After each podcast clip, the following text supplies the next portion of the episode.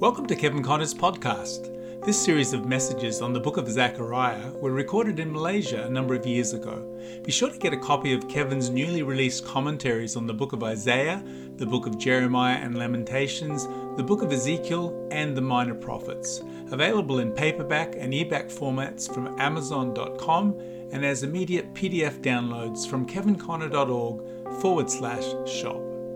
Working out our time here, spend a bit more time on some of the uh, uh, uh, uh, clearer visions here. So turn in your notes to page 7. So page 7 in your notes. And we're going to pick up uh, for a moment here the first, uh, the first section. So page 7, we're going to number 6 now. And we've got section and chapter outline and number, uh, under number 1 here we've got section 1 introduction. Alright, so I want to read Zechariah chapter 1 verses 1 through to 6 and just uh, give you a few thoughts and a few additional scriptures here. So, all right, Zechariah chapter 1, we're told, in the eighth month in the second year of Darius. So, so to keep that in mind, we've looked at Darius, you know, Cyrus and Darius, uh, the Medo-Persian Empire. So Daniel's down in Babylon, and he's receiving things from the Lord about that time, the 70-week prophecy and so forth. And so here Zechariah is up in Jerusalem. So God's working on both ends. So it says, uh, in the eighth month, the second year of Darius came the word of the Lord.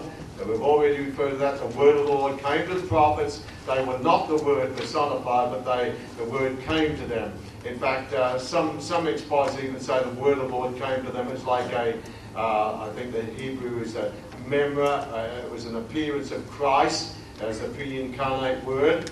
Um, so unto Zechariah the son of Berechiah the son of Iddo the prophet saying, the Lord has been sore displeased or very angry with your fathers. Now, remember the setting. There's a remnant that's come out of Babylon and gone to Jerusalem. They're rebuilding the temple, trying to rebuild the city. And uh, the, these two prophets, along with Haggai, uh, encouraging the people. So, uh, verse 2 The Lord has been very angry with your fathers. Therefore, say to them, Thus says the Lord of hosts, Return to me, says the Lord of hosts and I will return to you, says the Lord of hosts. Do not be like your fathers, to whom the former prophets preached, saying, Thus says the Lord of hosts, turn down from your evil ways and your evil deeds, but they did not hear nor heed me, says the Lord. Your fathers, where are they? The prophets, do they live forever? Yet, surely my words and my statutes, which I've commanded my servants the prophets, did they not overtake your fathers? Have they returned and said, Just as the Lord of hosts determined to do to us, according to our ways and according to our deeds, so he has dealt with us. All right, now, I'd like just to uh, give you a couple of two or three scriptures, particularly on this area of the prophets. So turn over to Hebrews chapter 1. Hebrews chapter 1. These are a couple of additional scriptures you can put in. Hebrews chapter 1. And uh, just to be honest with you, when I was younger, I thought the prophets were the most boring books in the Bible. Anybody identify with that? Are you telling me the truth, you lying spirit? Because I didn't know what they were talking about, but uh, they are space cadets. but the more I study the word, say, wow, the prophets have a lot to say. Okay, Hebrews chapter 1, verse 1 and 2.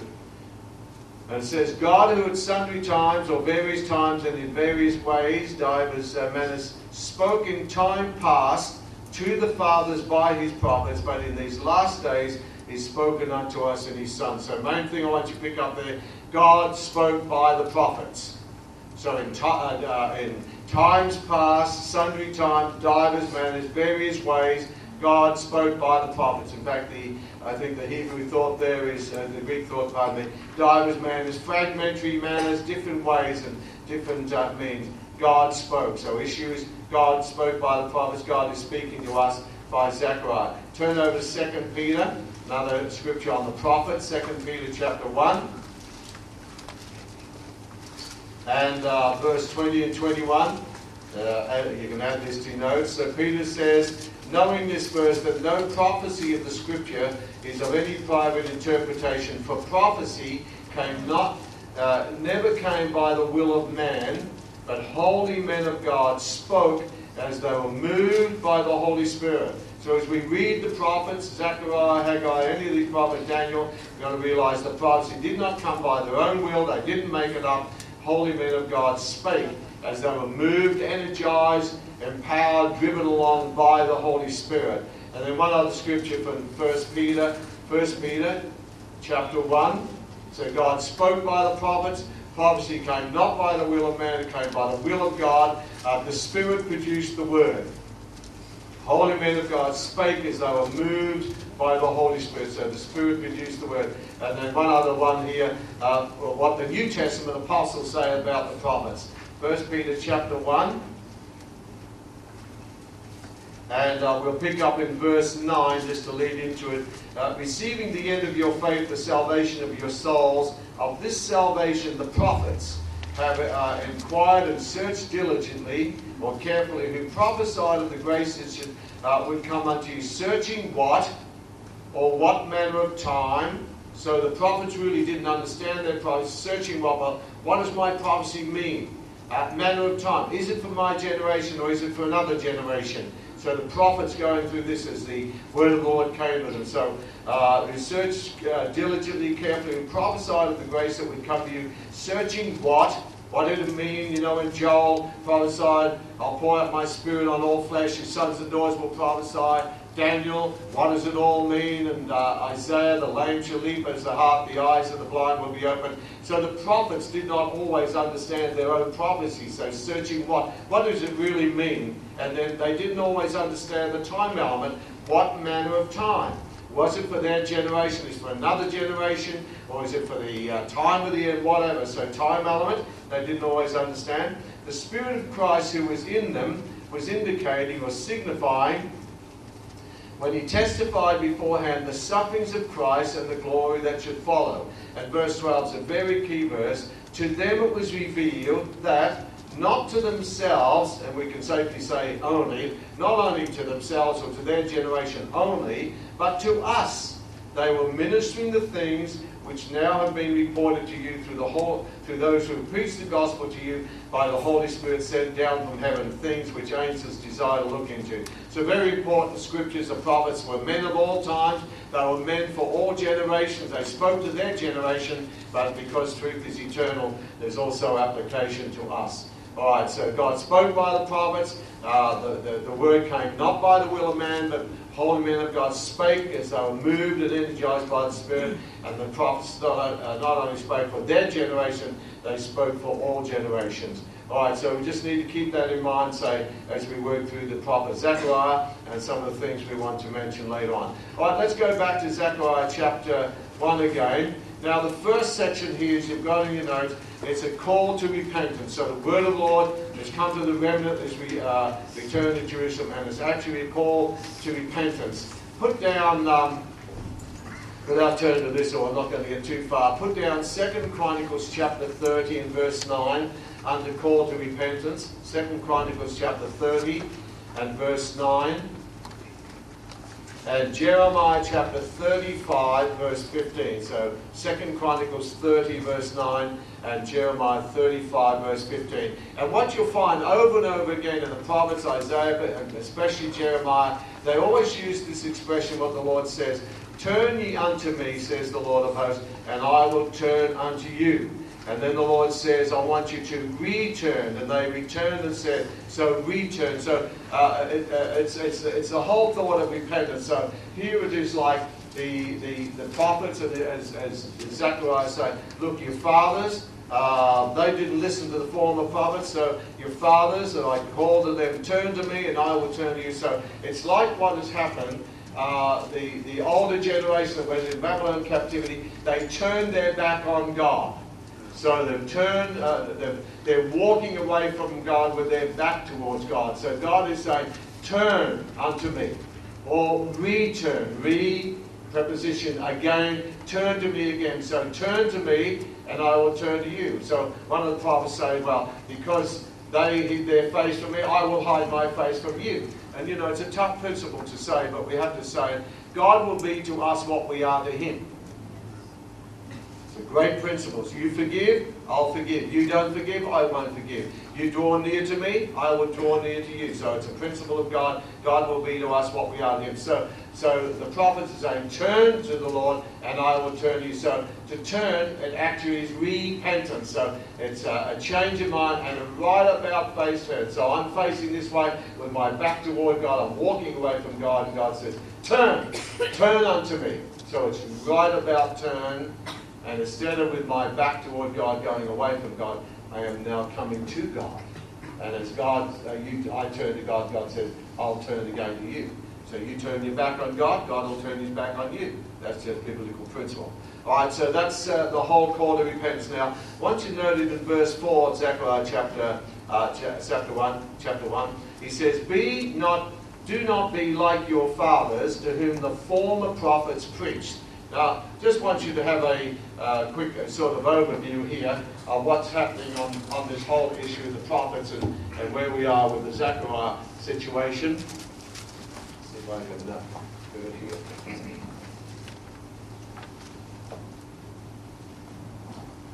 As you, as you go through the prophetic books here, maybe we can put it this way, hold this. Uh, when they're talking about the former prophets, so let's put over here the former prophets. So he's reproving them about that their fathers didn't, didn't listen to the former prophets.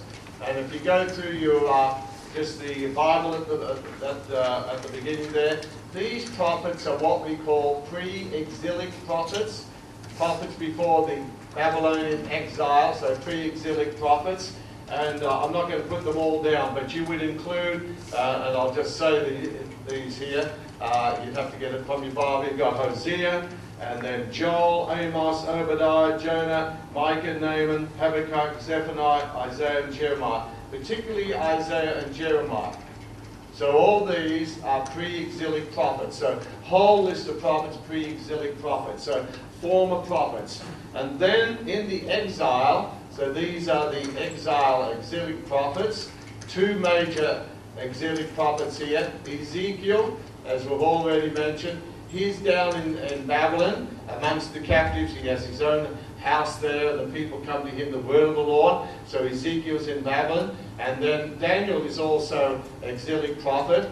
So he's in the palace with Nebuchadnezzar, Cyrus, and so forth. So uh, pre-exilic prophets. And so when he says, you, your fathers didn't listen to the former prophets, Isaiah, Jeremiah particularly, they didn't listen. That's why they went into Assyrian captivity, Babylon captivity. Then we have the exilic prophets.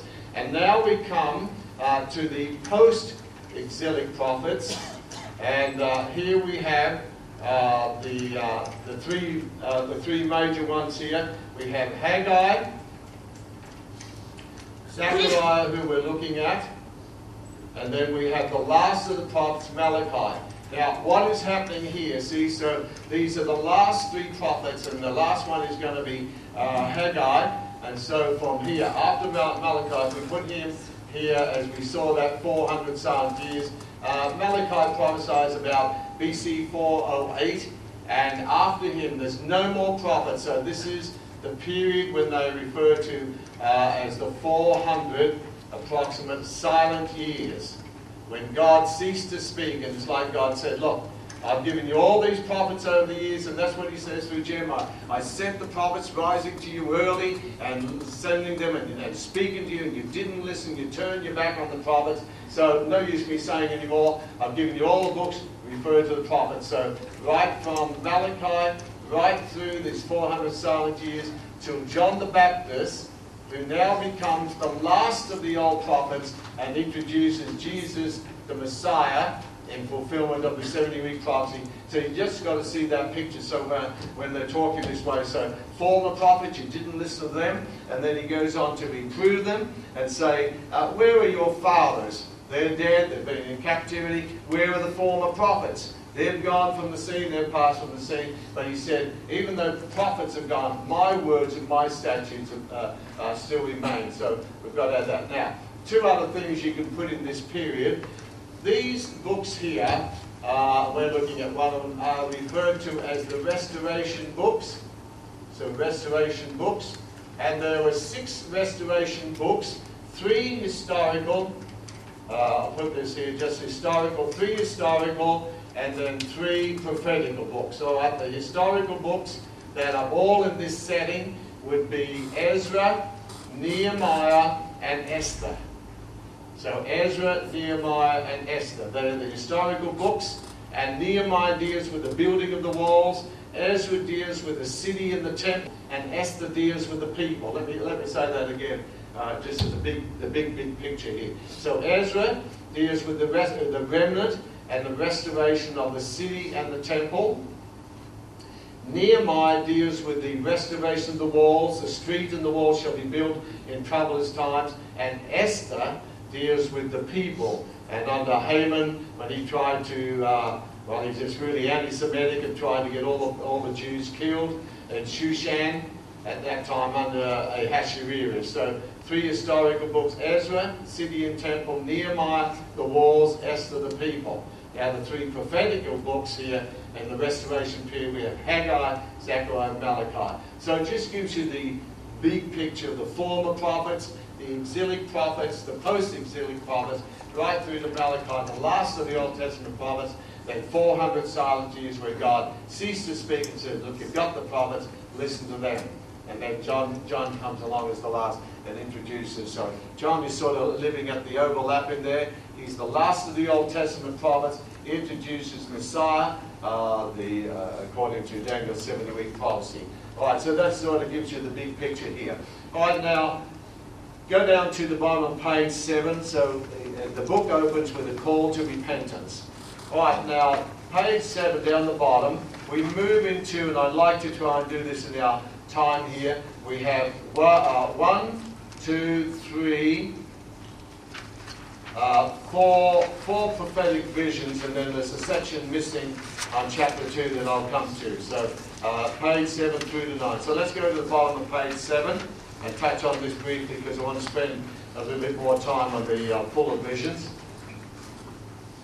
Down the bottom of page 7 has got uh, number section 2, symbolic visions. As Ezekiel and Daniel, so Zechariah is characterized by series of visions from the Lord. And this was part of the prophetic ministry. To anybody who's a prophet, I will reveal myself to him in dream or vision. Symbolic or apocalyptical vision and suggested to be 8 or 10 or 12 visions. In, and for general outline, this section follows 12 visions.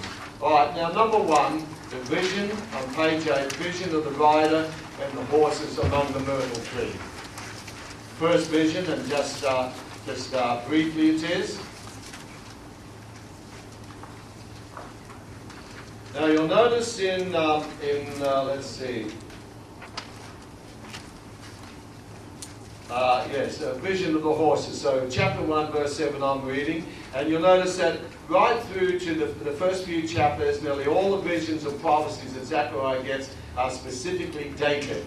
And so, in uh, verse 7, upon the 24th day of the 11th month, which is the month Shebat, in the second year of Darius, the word of the Lord came to Zechariah. So, you've got, you know, the 8th month, and then now the 24th day of the 11th month uh, very specific in the first uh, verses there. I saw by night, behold, a man riding on a red horse, and it stood among the myrtle trees in the hollow, and behind him were horses, red, sorrel, or red, speckled, and white.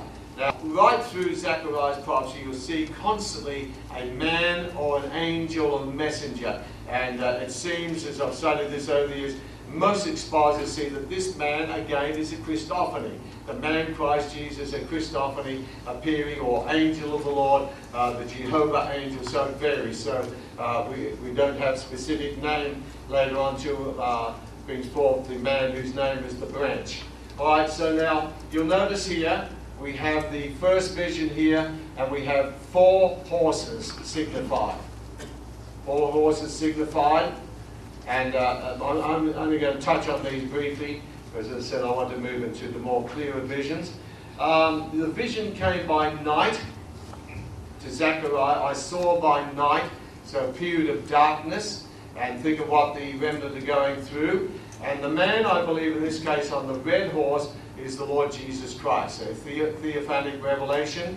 And uh, as you go through this chapter, uh, this person is called a man, my Lord, the angel, the angel of the Lord, or the Lord. So uh, this man, uh, all through this chapter, is referred to as a man, my Lord, the angel, or the angel of the Lord. And most expositors see the angel of the Lord as a, uh, a Christophany again. All right, we keep repeating that.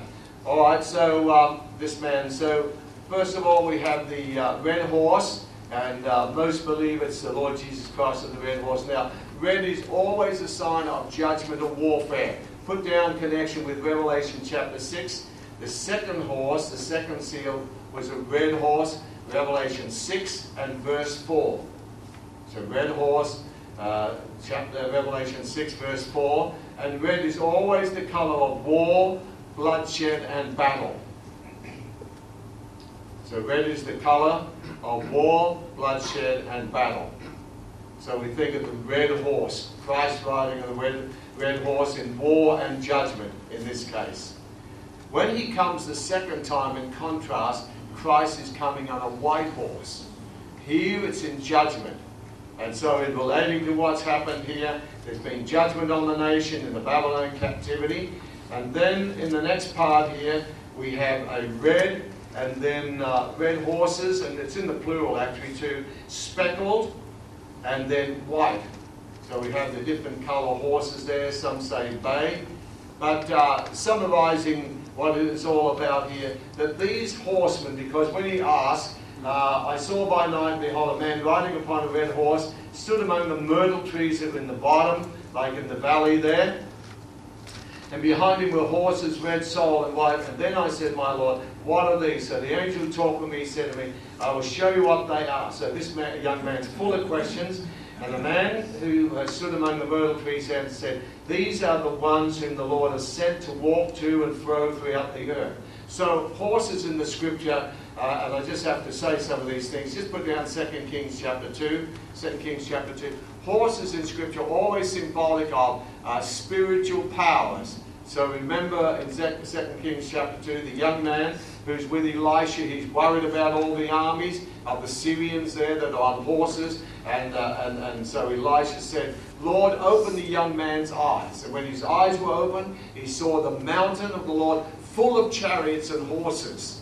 And so the prophet uh, Elisha said, more are they that are with us than with them. So spiritually, spiritual powers is when, when Jesus comes a second time, all the saints are coming with him riding on horses. So if you don't like horse riding, you better get ready. riding on a horse when you come the second time. So symbolic of the power of the Spirit, support uh, riding on a horse. So we think of the horses and chariots when Elijah, uh, yeah, when Elijah was raptured, uh, Elisha asked for a double portion of his spirit. He said, If you see me go, then you'll get the mantle. And so, as Elisha was going down, what happened? How was he raptured? A horse and a chariot, the horses and chariots. And Elisha said, My, my, my Lord Elisha, the horses and the chariots. So, symbolic of divine transport. That's what we're saying. So, these horses are like God's cavalry, and they've been through the earth and so forth. Now, you'll notice the uh, thing here now. It says, These are the ones whom the Lord has sent to walk to and fro through the earth. So, in the uh, uh, the empires that have come, the Babylonian captivity, Medo Persian Empire, you'll notice the difference. Verse 11, so they answered the angel of the Lord, so man, angel of the Lord, who stood among the myrtle trees and said, we, we have walked to and fro through the earth, and behold, all the earth is resting quietly. All right, briefly on that, uh, what has happened? These horses of judgment have gone forth uh, during the previous years, but now the Medo-Persian Empire is in vogue. And under the Medo-Persian Empire, it was relatively, particularly uh, this time, relatively a time of peace. That's what it's saying here. So the whole earth is still relatively a time of peace. Medo-Persia has conquered Babylon, so it's relatively a time of peace. All right, now let's go to the next uh, next part here, verses verses 12 to 7. Still under that vision of the rider and the horses among the the uh, myrtle trees. In in Book of Revelation, the same horses are horses of judgment.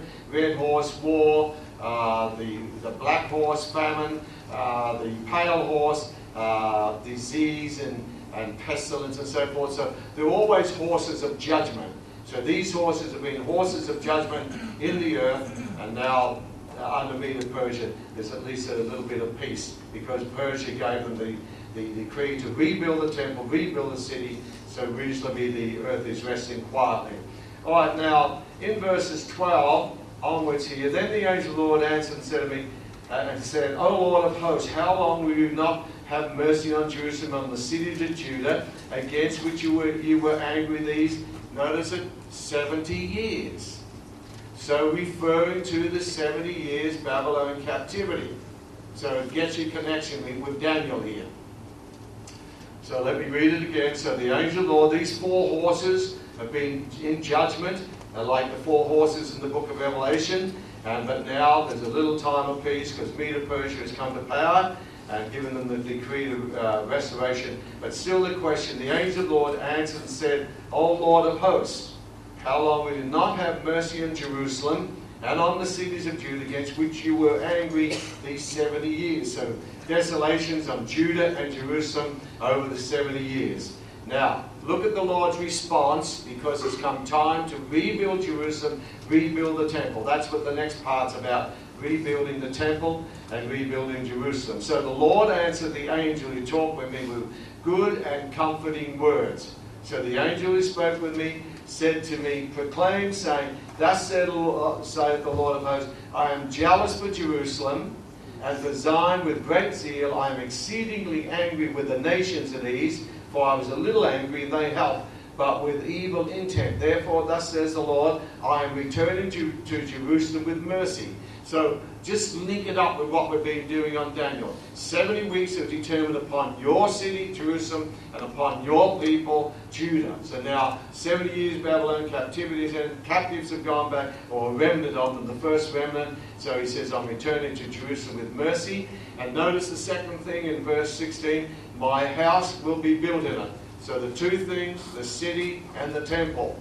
So Jerusalem's going to be uh, built again. God's visit with, with mercy. My house will be built in it, says the Lord. And the surveyor's line will be stretched over Jerusalem. And uh, again in verse 17, again proclaim, saying, Thus says the Lord of hosts, My cities shall again spread out uh, spread out through prosperity. The Lord will again come to Jerusalem and will again choose Jerusalem. So you have to think 70 years captivity. The Lord is now returning to Jerusalem. So, okay, Jerusalem rebuilt and the temple, my house, will be built. So that's what the prophecy is about. Four horses of judgment. Now the return of the remnant, rebuilding Jerusalem, rebuilding the temple. That makes sense to everybody? Ask your question? Yes. That makes sense to everybody? Okay. Now, verse 18 brings us to the vision of the four horns. So page 8 on your notes. So vision of the four horns. And uh, paraphrasing rather read it all, he said, I raise my eyes and I see four horns. Now, remember the horns in the book of Daniel? The ten horns, the little horns, so forth. Horns always symbolic of, uh, of uh, uh, like the notable he goat, he broke the horns of the ram. So horns always symbolic of the power or kings and so forth. So here he sees four horns. So again the question, and I said to the angel who talked with me, what are these? Now the interpretation is clear, or reasonably clear. So he answered me, said, these are the horns that have scattered Judah, Israel, and Jerusalem. Four, always the number of earth. Then the Lord showed me four craftsmen. And I said, what are these coming in to do? So he said, and so uh, bringing on your notes here, page 8, page 8, the, the vision of the four horns, the vision of the four carpenters, that's what we're bringing together here. So he says, uh, in interpreting and I said, what are these coming in to do? And he said, these are the horns that scattered Judah, so that no one could lift up his head, but the craftsmen, or the um, depending on the translation. Um, we've got here verse 20.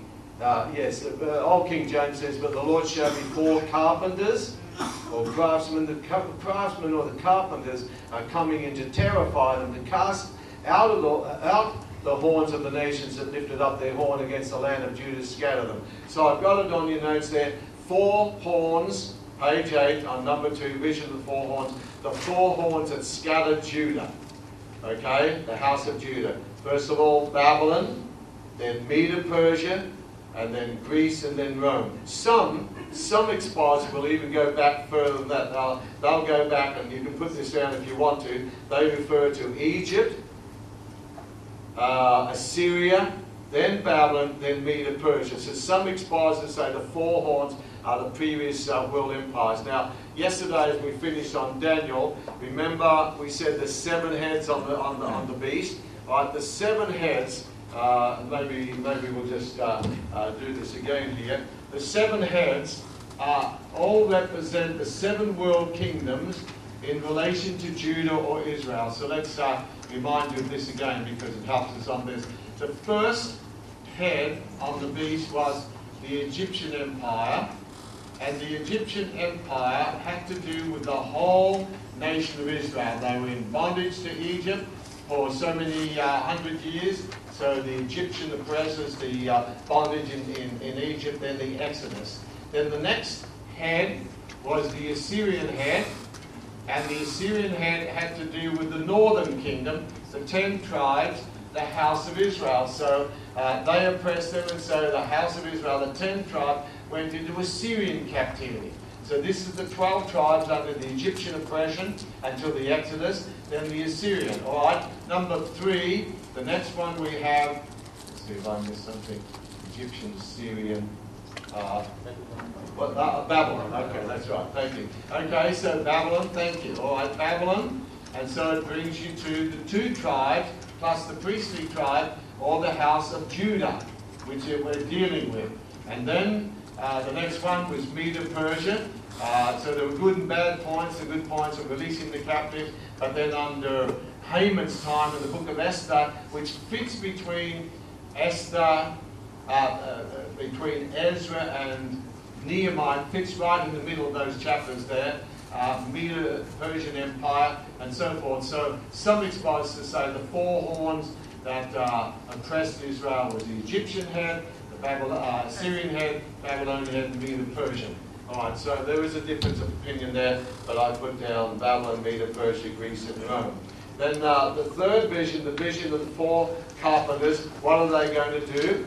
They are going to rebuild and undo all the uh, the evil that uh, these uh, previous uh, empires did. And this is all referring to the restoration. So the vision of the four carpenters, they're coming to terrify them or cast out the horns of the nations. Okay, so that's basically that. Basically, uh, the understanding there. All right, let's turn over now to page uh, nine, and we come to vision number four, and then the vision of the man with the measuring line. Right now, I missed some verses out there, and I'll give you that in a moment. Pardon me.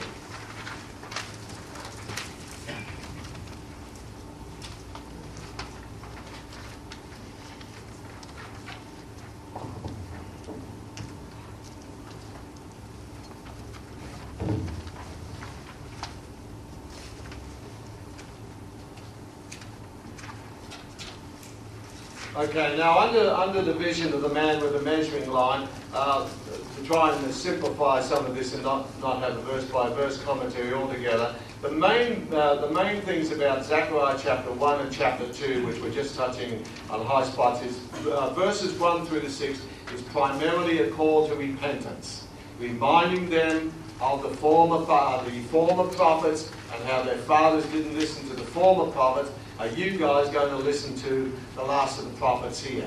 So that's uh, verses 1. Then uh, verses uh, 7 through to 11, the vision of the four horses that have brought judgment on the nation of Judah, and then the promise of the Lord to comfort Zion, rebuild the temple, rebuild the city, and rebuild the cities of Judah that Babylon destroyed.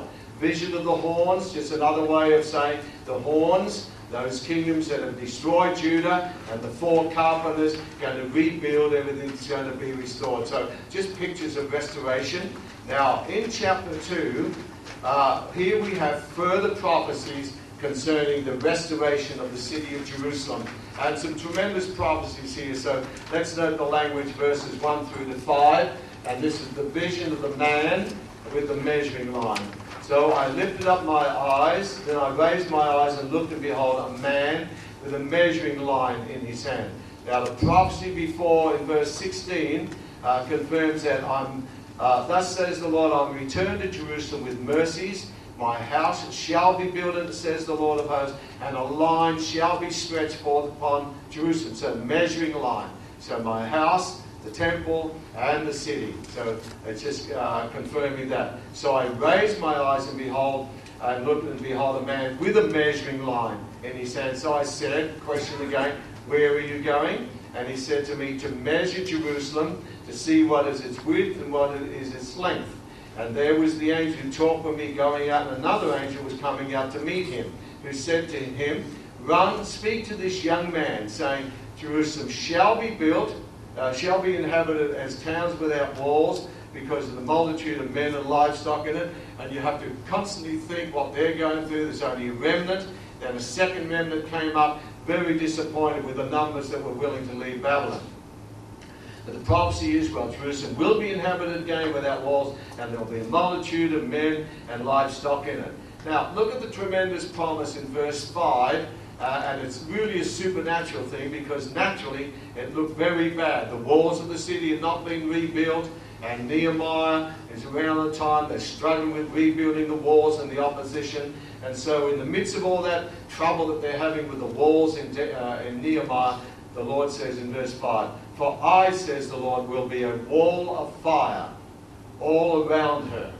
So, even though you may not have completed the walls, I'm going to be a wall of fire. And, uh, you know, it's alluding to a, a custom there that. Uh, that uh, when they were, uh, that sometimes the shepherds, they would build a wall of fire around there to keep away the wolves and so forth as a protection. And so it's that uh, sort of thought there. I'll be, I, I, will be a wall of fire, even though you feel the walls uh, are not finished yet, and you're, you're, defenseless and nothing to protect you. I'm going to be a wall of fire. So it must have been very comforting to them. And not only a wall of fire round about, but I will be the glory in the midst. Now remember, there's no Ark of the Covenant, there's no Shekinah glory. Haggai is saying the glory of the latter house will be greater than the former. The people can't figure it out, but the Lord says, look, it's all in me. I will be to you a wall of fire uh, round about, and I'll be the glory in the midst of her. So for them, going through all they are with the trouble and the rebuilding of the wall and the opposition they're getting, these must have been very comforting words, uh, probably far more comforting to them than uh, in, our, in our situation. Now, verse 6 on your notes here, uh, page 9, I'm reading that. Prophecies also, along with the vision, a typical fulfillment in the church, measuring up to the divine standard of the God, of the Word of God. So we can take spiritual lessons and application. Interpretation would be back there, application. God's going to measure the church, the New Jerusalem, will measure up to the divine standard. And God will be a wall of fire. He'll be the glory in the midst. So that would be uh, application. Okay, now, on your notes, I missed verses uh, 6 through to 13. 6 through to 13. And uh, he says here, up, up, flee from the land of the north. Right? Again, keep, keep sort of reading the language in the light of the setting. Flee from the land of the north, says the Lord, for I have spread you abroad like the four winds of heaven. Now, up in north, there's still people in Babylon. And prophet Jeremiah and Isaiah, they've given prophecies beforehand. Flee out of Babylon, get out of Babylon, come forth out of Babylon. But some are content to stay there. Some have left, and so there's still a call there. For I have spread you abroad like the four winds of heaven, scattered up Zion. Escape, you who dwell with the daughter of Babylon. So you people are still in Babylon captivity. You're free to come back, but they don't want to. So here's a call. Come on, leave Babylon. Come back to Jerusalem. Help us in the work of restoration. That's the thing. For thus says the Lord of hosts, He that sent me after glory to the nations which plunder you, for he who touches you touches the apple of his eye. So God's saying, You leave my apple alone. For surely I will shake my hand against them. So, you know, the remnant of, uh, you know, there's been about two remnants coming back to Jerusalem, but all the hassle of had leaving Babylon, coming back to Jerusalem. So you've got to read the language in the light of uh, what they're going through. So he says, uh, Surely I will shake my hand against them, and they shall become spoil for their sin. Then you'll know that the Lord of hosts has sent me. So come back. All right, then prophecy in verse six, uh, 10 Sing and rejoice, O daughter of Zion. Notice the contrast to the two daughters. Verse 7 Up Zion, escape you who dwell with the daughter of Babylon. And then verse 10 Sing and rejoice, O daughter of Zion. Daughter of Babylon, daughter of Zion. Zion representing the people of God, Babylon representing the people of Babylon, people of confusion. And you see, why don't you put this down without, uh, well, maybe we could just turn to this part here. Turn over to two Babylonian Psalms uh, in the light of what's happening, the remnant coming out of Babylon. Turn over to uh, Psalm 137.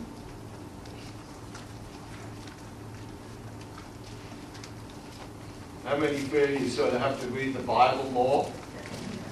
How many are finding the more you know, the less you know?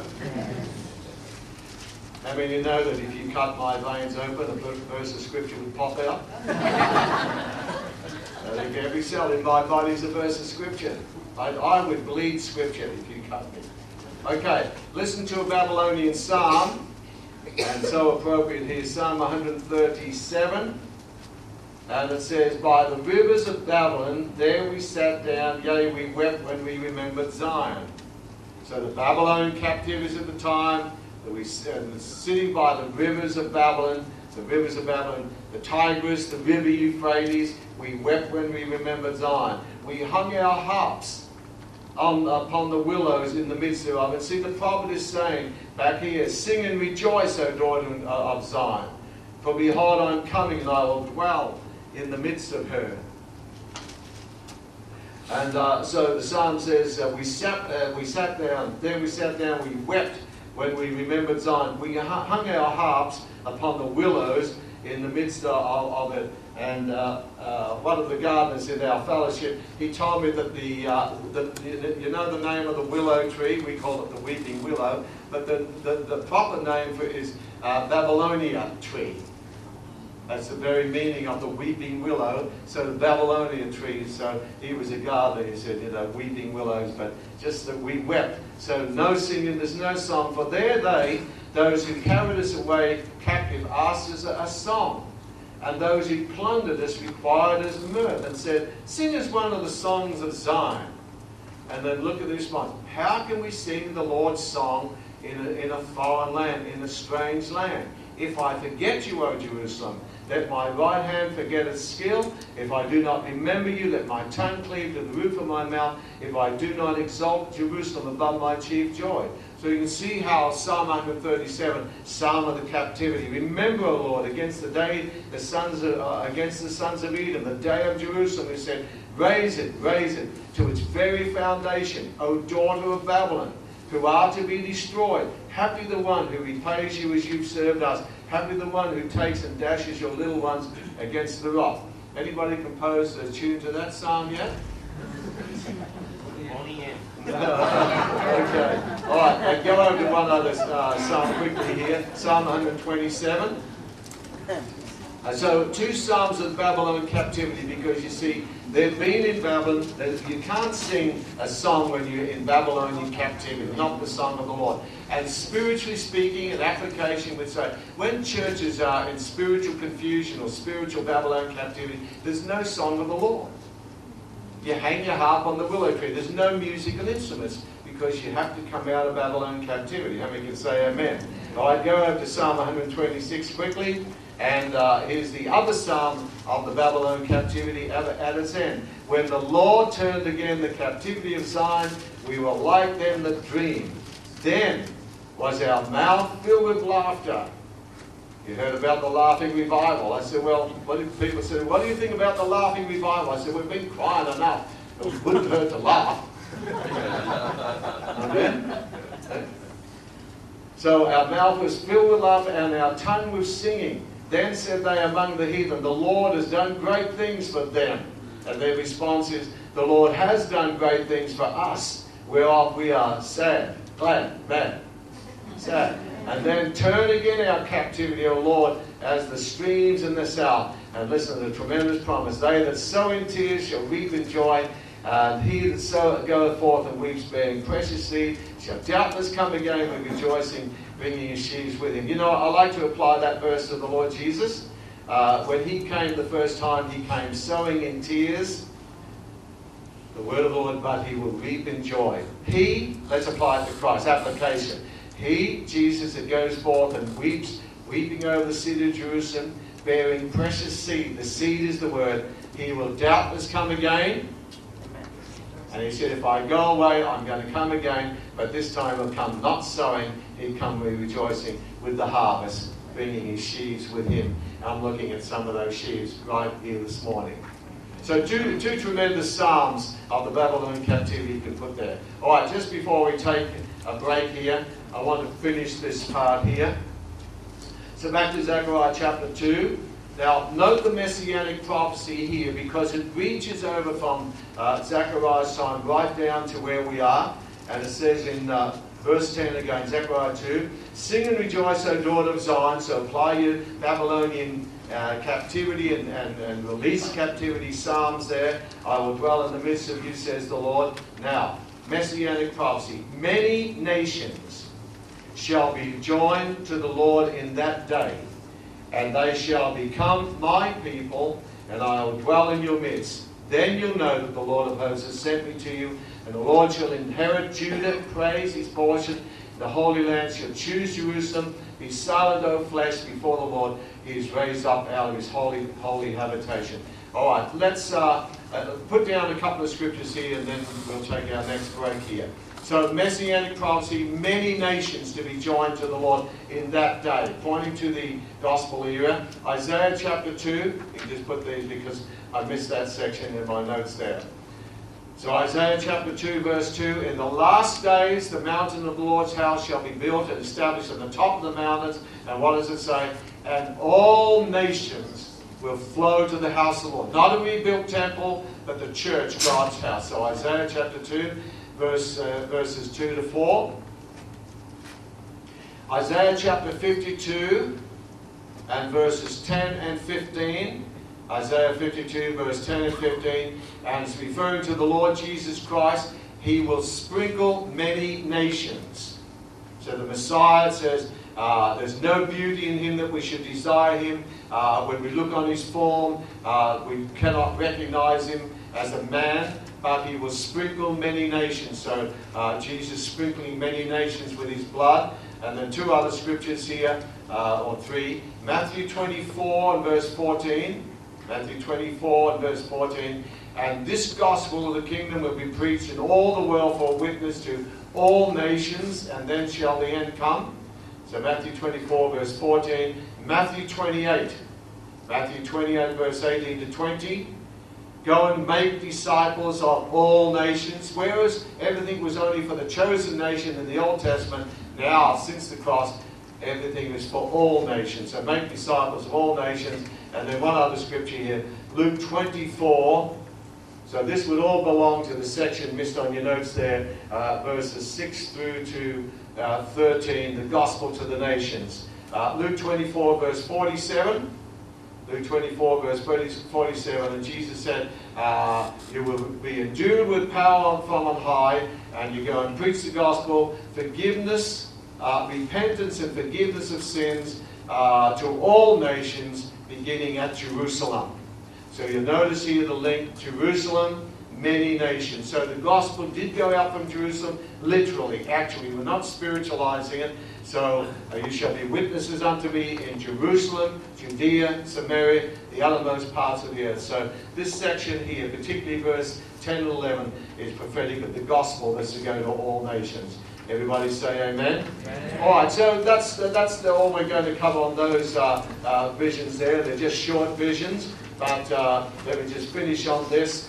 Make sure we got those loose ends again. So verses one through to six, call to repentance. And then uh, the next verse is the vision of the rider, the horses among the myrtle trees, four horses of judgment. Then the vision of the four horns, again, those horns that have scattered uh, Judah, those kingdoms. Then the four carpenters coming to restore, rebuild. Man with a measuring line, measuring the, the, the, city of Jerusalem, and then the, uh, the restoration of the temple and the gospel going to all nations. So that sort of summarizes uh, the high spots in chapters 1 and 2. We hope you've enjoyed today's teaching. Visit kevinconner.org for more information.